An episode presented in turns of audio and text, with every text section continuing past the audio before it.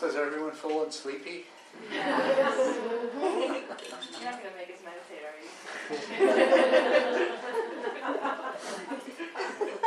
right, right after the coffee break. Well, that's exactly what I wanted to do. But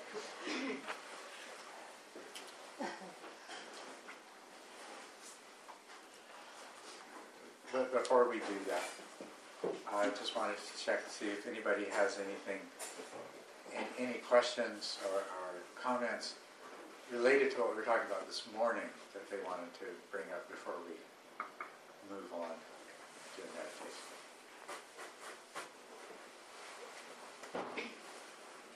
Yes?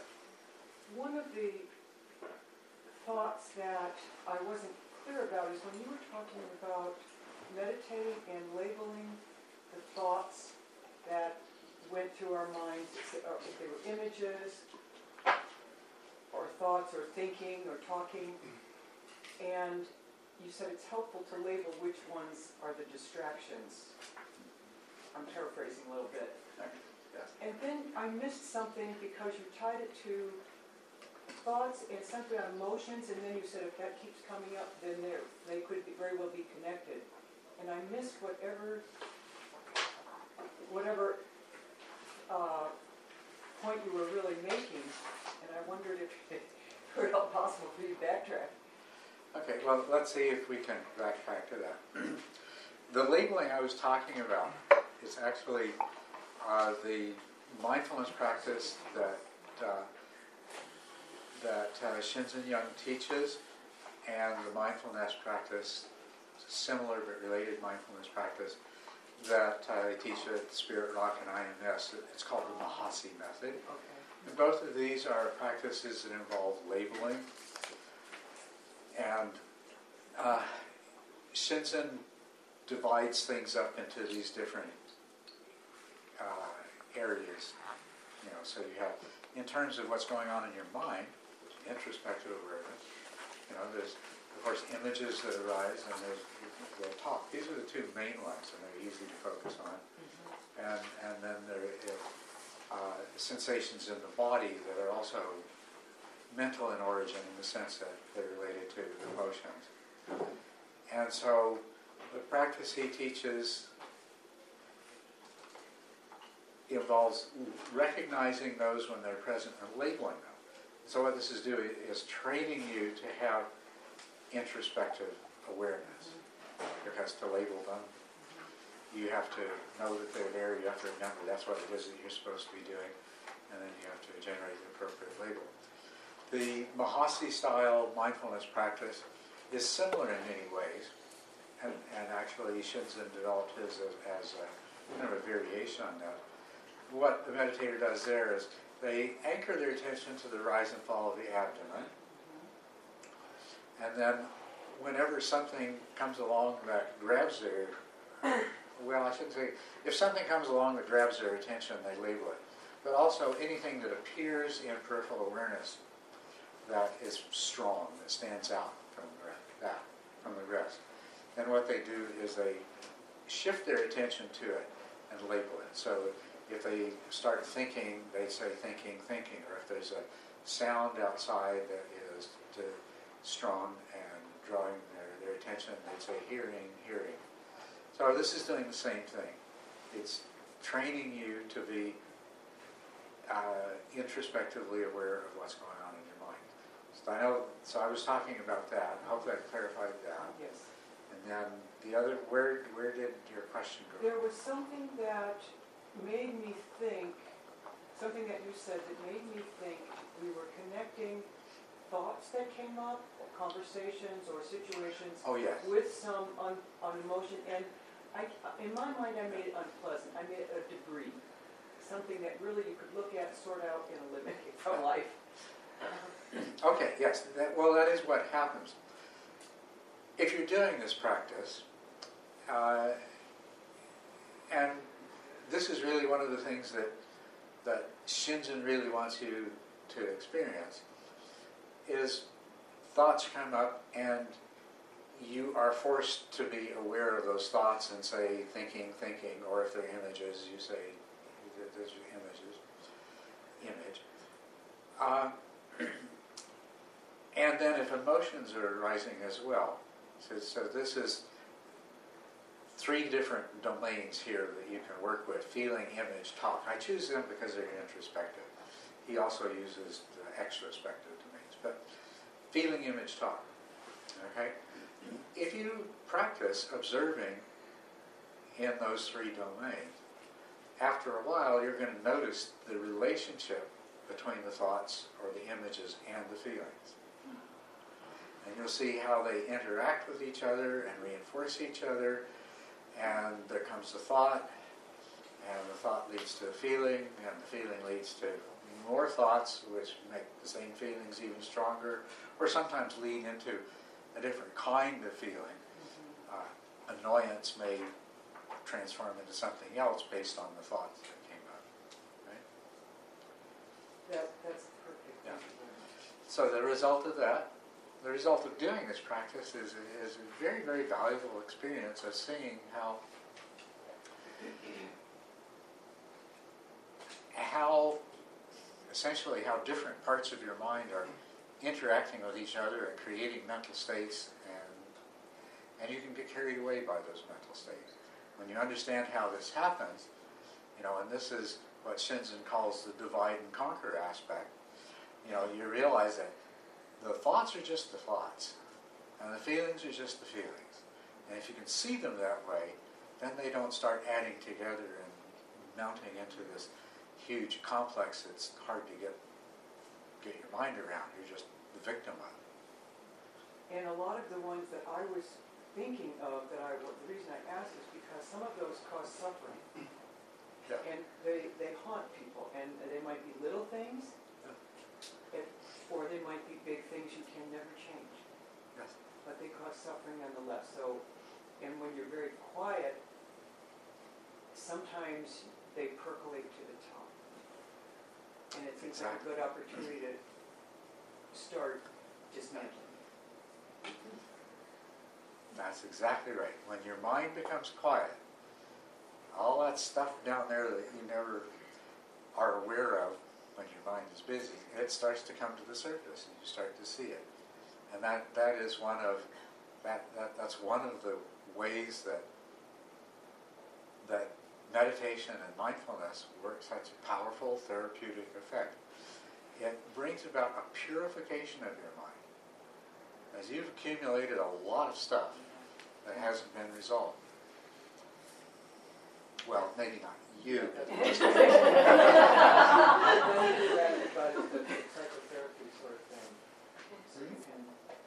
gentleman asked a question about psychotherapy, sort of. Yes. Touched in this general area. So, yeah. Yes? When you're meditating and focusing on an object, and a thought starts to form, but you, there's no particular feeling, so no strong feeling associated with it, and it seems like a distraction, mm-hmm. is it better to just let go of it before the thought even continue, even has formed? Or is it better to wait until the thought forms to see what it is? Well, okay, that's a very good question. The yeah. question is, if the thought starts to form, is it better to wait and see what it is, or just disregard? What, what did you use the word disregard? Just let it go. Let it go. Mm-hmm. Let it go. Okay. And the answer is, to the degree that your mind has grasped onto it, let it go. But don't try to make it come, uh, go away. The, the three... There are three things to keep in mind. Let it come. Let absolutely anything come that wants to come. Let it come. Let it be. Don't hold on to it. Don't do anything with it. Just let it be there. As long as it wants to be there, however it wants to be there. No one is ready to go, let it go. Don't chase after it. Or, yeah. So let it come, let it be, let it go. That applies most of the time. Every now and then, what will happen is something will come. You'll let it be. You'll let go of it if your mind has grabbed onto it, and let it be. and then instead of it going, it just keeps on mounting in intensity, significance, starts to bring some emotional weight with it and things like that. When it becomes, when that thought or that emotion becomes strong enough that you can't just let it be, that's the time to direct your attention at it or towards it. And then that allows mindfulness to begin performing the purification process that it, it, it can carry out with regard to this thing. But the only way that you, you have to let these things tell you whether they're things to just leave them alone or ignore them, or whether they, they need you to apply mindfulness to them. And they tell you, if, if, if they want, if they want a dose of mindfulness, they'll keep knocking on the door. They'll keep drawing your attention towards them. They'll become more and more intense and more and more difficult to disregard. As long as you can just disregard it, let it be there, and just go back to your practice, that's what you should do.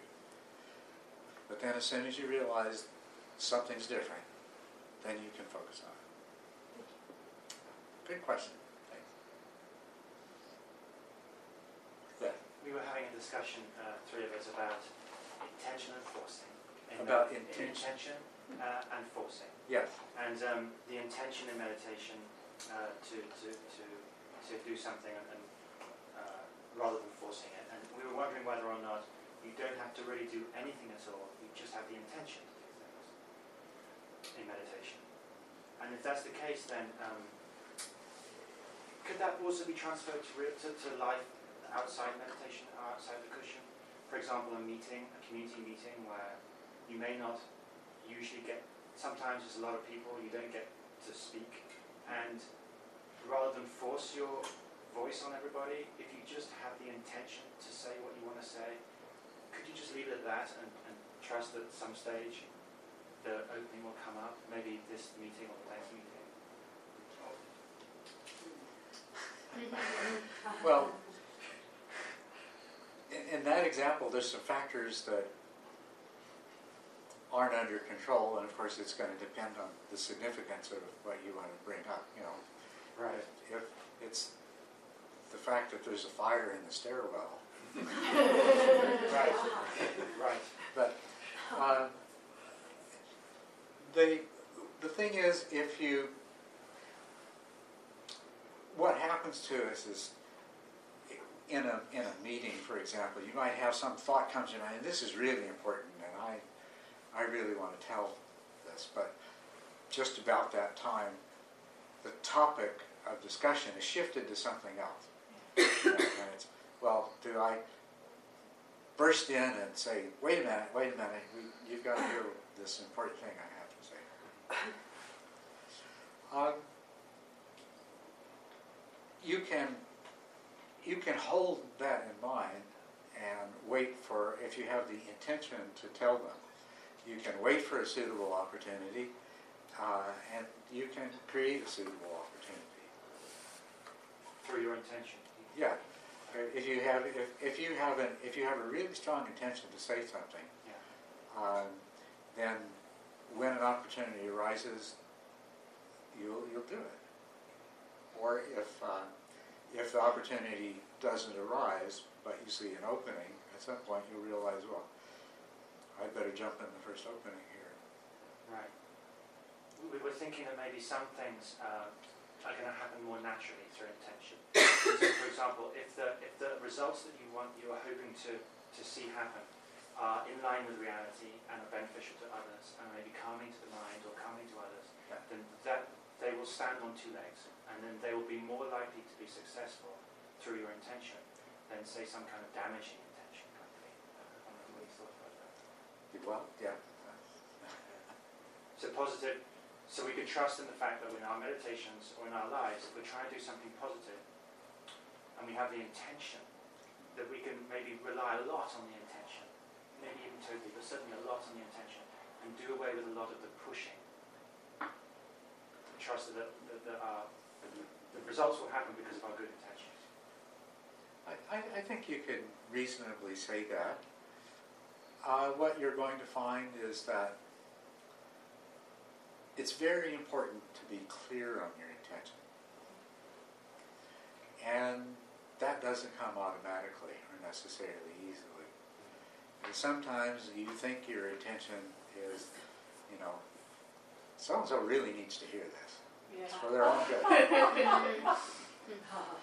Oh, there's, there's an infinite number of ways that it can seem like you, you want to do something out of one intention. But if you examine it more closely, which you have the opportunity to do if you don't leap right in there, is you realize that there's there's really a different intention underneath. And this is this is this is one of the things you want to do. And this is one of the things that comes from mindfulness. If you practice being mindful, you start more and more often having the experience of you think you want to do or say something for one reason, but by the time you are ready to do it, you're already realizing there's some other reason there. And then it, it may it may be it, it may be an even better reason to go ahead, but then again it may be a good reason to hold back. So the clearer your intentions are, and the less internal conflict there is behind them, the easier it is going to be for them to manifest, and the, the more natural and spontaneous it's going to it's going to. appear to be. Um,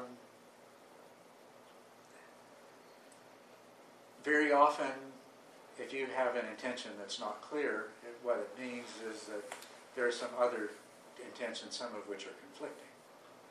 Right? Whereas, if your intention is really clear, in other words, if everybody in here is all convinced that this is the right thing to do, then everybody in here is going to be trying to make sure that that thing gets done. And so it's far more likely to happen. It'll happen much more easily. It'll seem to happen much more naturally, gracefully. No, thank you. But I, I wonder, though, as I hear this little part of the discussion, if, if, if what... It, it sounds kind of close to The Secret, you know, like if you form an intention and get real, you know, you get really clear about it, you know, it's like it'll manifest in your life. Well, I take a, a, a bit of an issue with that whole angle myself. Well, these two things, I mean, there it's is, very close. There is a truth behind The Secret. That's, the, I mean, that's yeah. part of why. And a lot of good salesmanship and stuff like that, but that, but the fact that there is some validity. There's to a nugget in there, yeah. yeah. And it is, it is exactly this. there's there's a there's a book that was written a long time ago. Well, I guess long time is relative. But I think it was written uh, maybe in. Uh, In the, in the teens of the last century by someone named Napoleon Hill. Yeah, yeah. It's called Think and Grow Rich. It's about this thick, and it can all be condensed down to a couple of sentences. If you, if you have every fiber of your being devoted to the idea of getting rich, you're going to get rich. It's going to happen. And, and it may seem like magic, but it's just because every part of your mind is on the alert in every moment for the opportunities. Every decision will be made on the basis of let's let's go towards getting rich rather than the other, and so it really works. And, and so it, and there's there's not just The Secret. There's a lot of people who have discovered that motivational seminars, so many motivational seminars are about this. Get clear on what it is you want to do, and if you're clear on what you want to do and why you want to do it, then the whole world is going to get behind you and make it happen. Well, what's going to happen is the first thing is every part of your mind is going to get behind making it happen, and then it's going to start recruiting everything and everyone around you. So it's true. The whole world will get behind it. But, you know, what it doesn't work is very, very often people think what they want is to get rich. And what they really want is to be happy. Yeah. And they won't get rich. They usually don't get happy either. part of our discussion was I was I was making the argument for, or we were we were discussing, um, yeah, friendly debate. Taking positions. I was taking the position that um, that any kind of struggle in meditation, uh, this is my new mastery over meditation, right? Like, whatever. So uh, any kind of struggle that you experience is is like counterproductive and it's a, a waste of effort. And all efforts should go into intention. Now, this may sound a lot like The Secret. So I'm wondering, is there any, is there any place else to put our efforts in meditation? Because you can put intention toward goal setting, toward create, you know, cultivating joy, um, toward all these different things that are like projects, you know, in a healthy meditation practice. But it's really just the intention, isn't it? Or is there something else that we're doing? Well.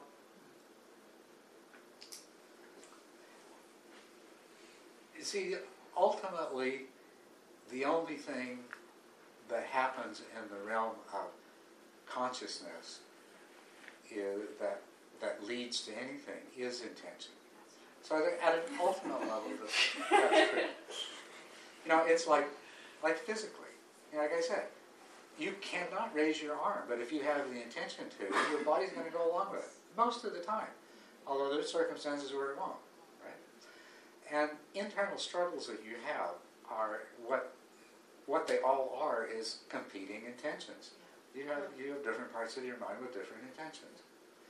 So if you put your effort into identifying and resolving those conflicts, that is the equivalent of clarifying your attention and setting and holding a, a strong, clear intention. So that's it, really. That's, yeah, at a really fundamental level. Uh, in terms of the only thing psychically that happens, that ever makes anything happen, is that an intention is formed. And what actually does happen, as opposed to what you wish would have happened, depends on the degree to which that intention was supported or not. Yeah, so the degree to which the different compartments or board members are aligned. That's right. Yeah. And, and which which of them are more powerful? So if there's a really powerful one, even though there are a few that want to do one thing, if there's one powerful overriding yeah.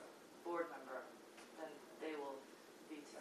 That, that's right. And and the board member analogy is really good too. I just like it. Because if if if you know you put something on the table at a meeting and it doesn't go over, there's too much opposition to it.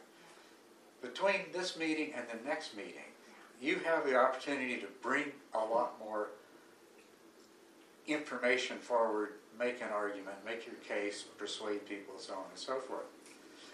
And so, yeah, if you, you know, if you have trouble making yourself sit down and meditate on Monday, then before Tuesday comes around, you can do some things. There's not going to be so much resistance to to re-inspiring yourself as there was to actually sitting down. And so the next day, when the time comes for the meeting to, to meditate or whatever, yeah, different result. So it, it does. It comes down to intention. Yes. When, when I hear you say uh, different parts of our mind, and that it seems like these different parts can have different intentions, and then I think, well, that, I'm, I'm guessing from what I've heard you say other times, is that you're talking about a process that's going on, and, and the different process is sort of what constitutes these different parts of the mind or different intentions. But I'm not I'm not really getting a sense of I, I, so I guess this these would be our habits, this would be our the, the parts of the mind, it would be something, it could be even memories, uh, it could be residue from past experiences. Mm-hmm. Could you talk a little bit more about that? About the parts of the mind. Right. Well,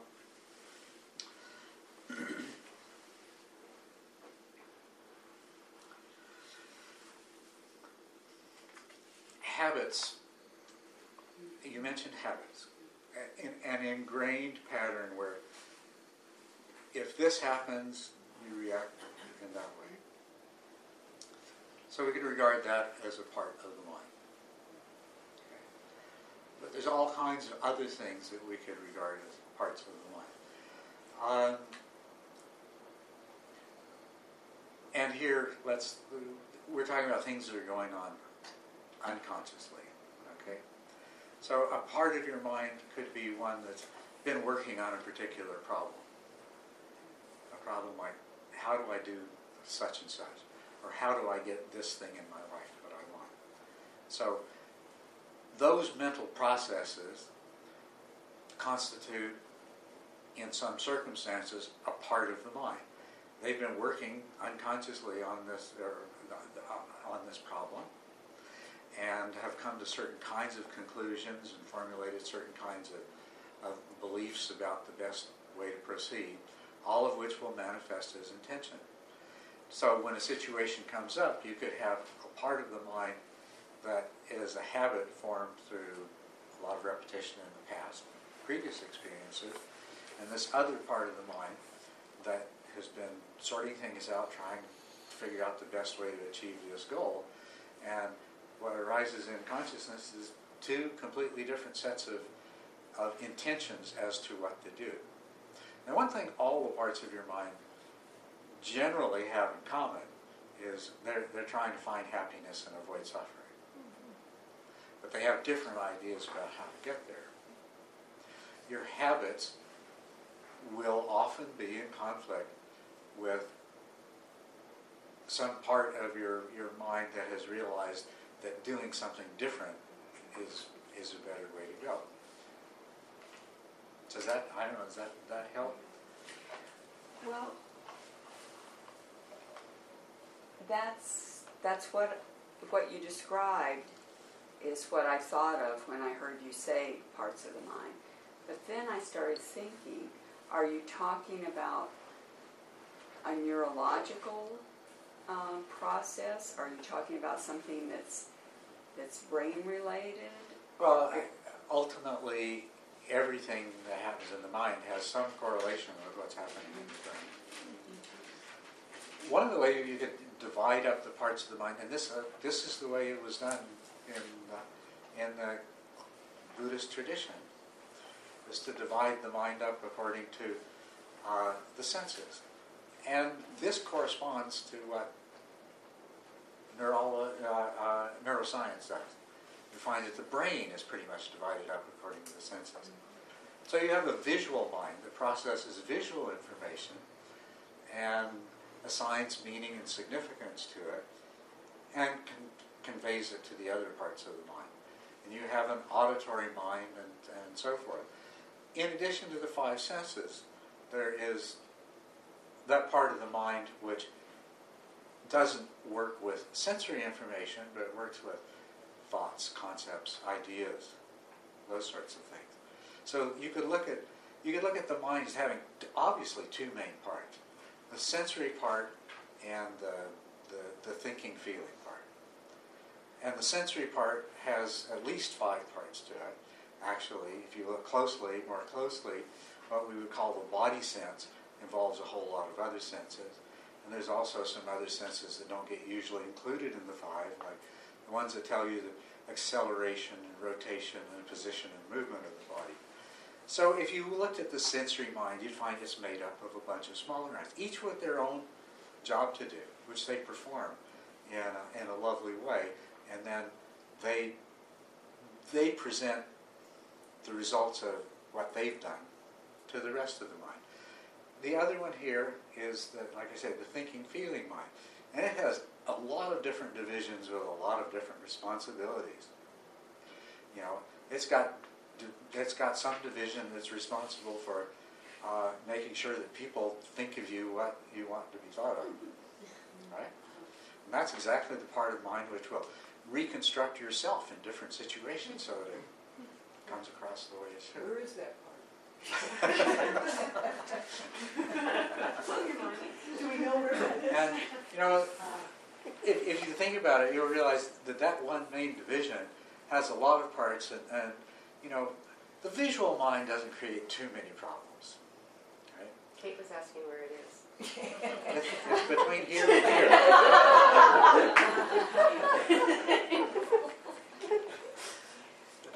Actually, on a map of the brain, you'll see, uh, for example, with vision, there's a number of different structures within the brain connected to each other that are responsible for doing all of the visual processing. And the same way with the other senses.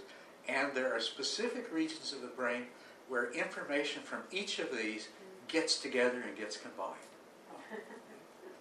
I bet it's in there, right? What's that? It's all in there, right? It's all in there. All that little mishmash. All that stuff is going on between your ears. Well.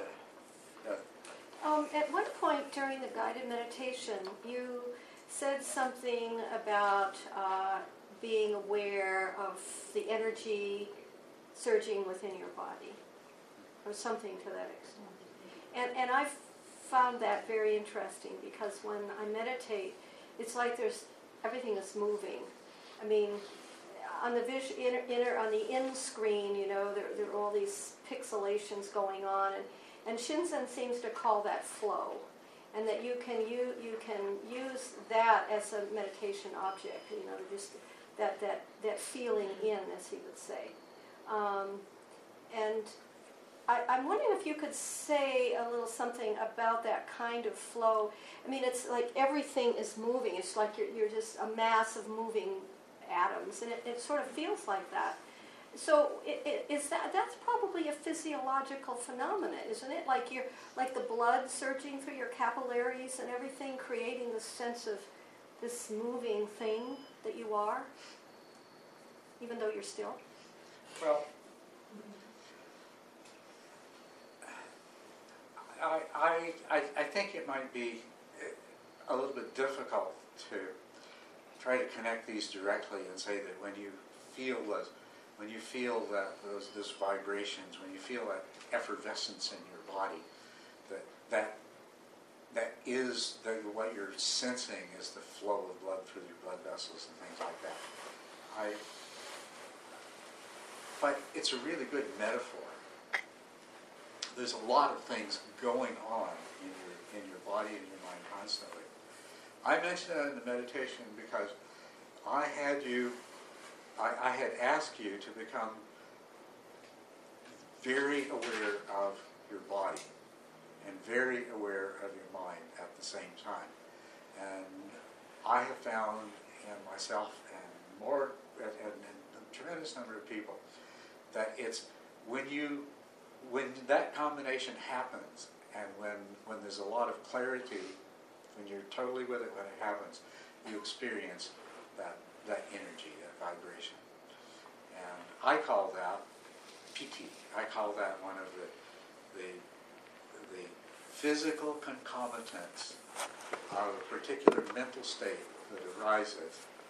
And if you if you pursue that a little further, it becomes joy and happiness. And so that's why I mentioned it. Mm. Um, what it you know. To try to translate that experience and account for it in terms of our ordinary physical description of the universe and physiology, uh, nobody, including myself, I think, is in a position to do that. But where I think the answer is going to be found is it's going to be found in things that happen in the brain. Um, there is a whole strip of cortex on each side of your, your brain that is directly, very directly, two neurons directly connected to sensations in your body. And, and then the information goes from there to other places. If you take the top off of somebody's head, I don't know how many of you do that very often. You take the top off somebody's head and you stimulate in that area, they will feel difficult to describe vibratory, energetic sensations in the part of the body that corresponds to that. So when somebody's in meditation, and they have a strong piti experience, I wouldn't be at all surprised. My speculation is what you could find if you could examine what's happening in the brain is that there's a lot of there's a lot of electrical activity taking place in that part of the cortex of the brain. So you subjectively have the feeling that you described, talked about. In other words, whether or not anything's actually happening in the body that's directly related to that feeling, I don't know, but it seems to me more likely where something is happening physiologically is in the brain.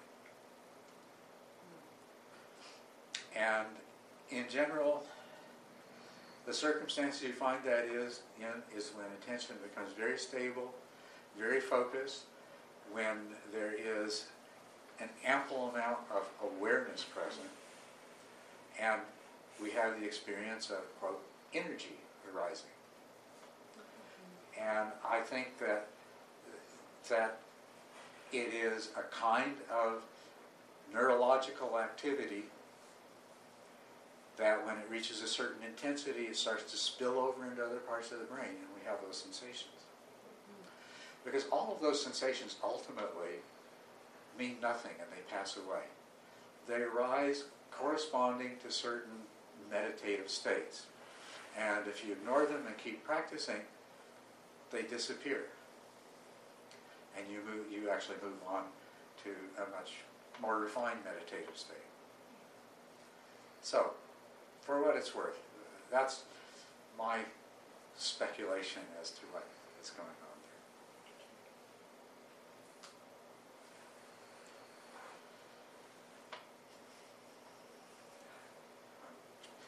there. I, I don't know whether I'm getting too physiological for anyone here. No. Or not,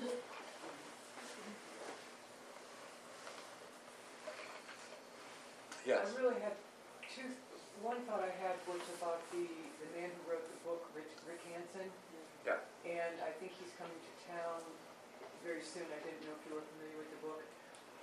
And that was just one thought I had, if you'd say something. But before that, you started to say something about the senses and which parts of the brain. You started by saying the eyes. They don't cause you too much trouble, you said. Because they're, they're focused and they have a job and it's pretty clear.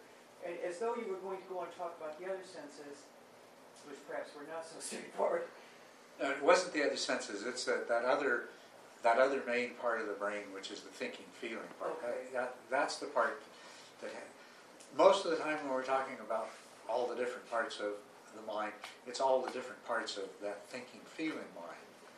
That, and, and they're the ones that are in disagreement as to how best to achieve the ultimate goal of... In order. Yeah. Yes. So, is it maybe good to think of these different phenomena that occur as just kind of tools, maybe, that can be helpful sometimes? But, I mean, I would get this thing, you know, where I was meditating and I would, everything would slow down, like, really slow down, like I was just hanging in time. And I got kind of attached to that feeling because it felt really good. And I was like, wow, I'm doing something, you know. I've stopped time. And, uh, so I would try and get that to happen. The more I tried, the less it was. And if I didn't try, it would kind of happen still once in a while. But, you know. Um, so, that, you know, it was good because it kind of gave me a sense of something. But to sit there and try and make it happen really wasn't that useful. Yes, that, that is exactly true. A lot of these things can be used and have been incorporated into various techniques that are used in different meditation traditions. Uh, but what is not useful is getting attached to them and trying to make them happen, pursuing them. You know, and this, this happens. I'll have people in meditation reports saying, well, I just can't get deep. And I'm saying, well, forget about getting deep. Do this and do this. And if you have that experience that you call getting deep, well, that's fine, you know. Just enjoy it while it lasts. But it's not about having particular kinds of experiences. but they can be used, like the, the piti that I talked about, which the way I was trained was you ignore it, and then you ignore it, and you ignore it some more until it goes away. And that's it. Since then, I've discovered it can be used. You can use the piti to enter a kind of light jhana. Jhanas are absorptions. You can use piti to enter light jhanas, and if you use piti to enter light jhanas, you can, doing that practice will greatly increase the, the, your, your concentration, your attentional stability. So you can actually use those to do a kind of practice that's going to ac accelerate the process. But chasing them for them for their own sake, just experiencing, because, oh, this, wow, this is really different. You know, I love this strange feeling of all this energy moving into my skin. After a while, it gets boring.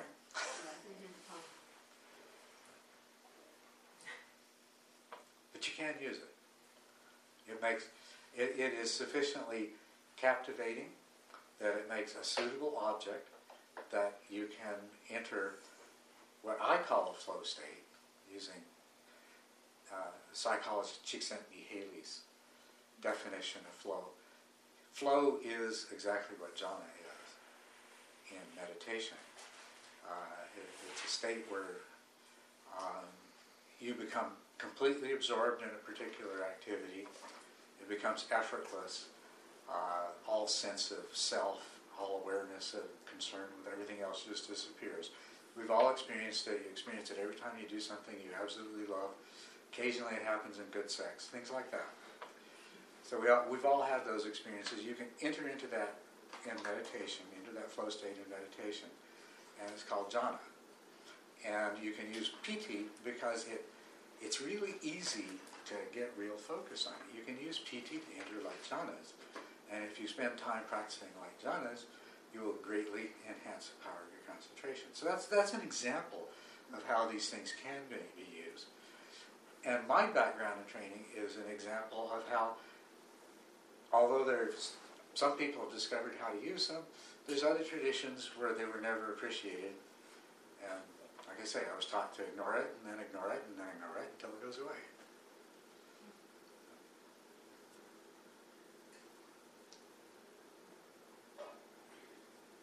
The, the physical pliancy that they say you get, which means the, the physical pliancy.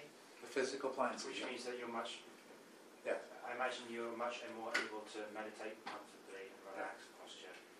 That, of course, that is actually that must be a physio physiological reaction. It, yes, it, it must be. Yes. But that's not pity. That's a that's the, that's another stage that you get to. Uh, yeah, it's. Is that right? Yeah. Yes, it, it, it's something separate. It's uh, the physical pliancy is where part of piti is that you cease to experience uh, ordinary sensations in an ordinary way. And so that's true of your body as well. And so what happens in connection with piti, but technically it's a different thing from piti, is that, you know, as you sit for a long period of time, you know, there's places that start to ache, and there's other places that, that start to get a pressure burn, and, and so on and so forth, right? That doesn't happen anymore. Your, you, your body feels just delightfully pleasant and, and still, and ordinary sensations, you know, if you want them, you can find them. You can direct your attention towards the feeling of, of your, your ankle on the floor. But if you don't intentionally do that, you just have this very, very lovely, perfect physical stillness, very sublime kind of pleasantness, and it allows you to sit for very long periods of time. And it, it, there is something, now all of that could be entirely psychological. That just somehow psychologically you shut out that kind of sensory input so it doesn't hurt anymore.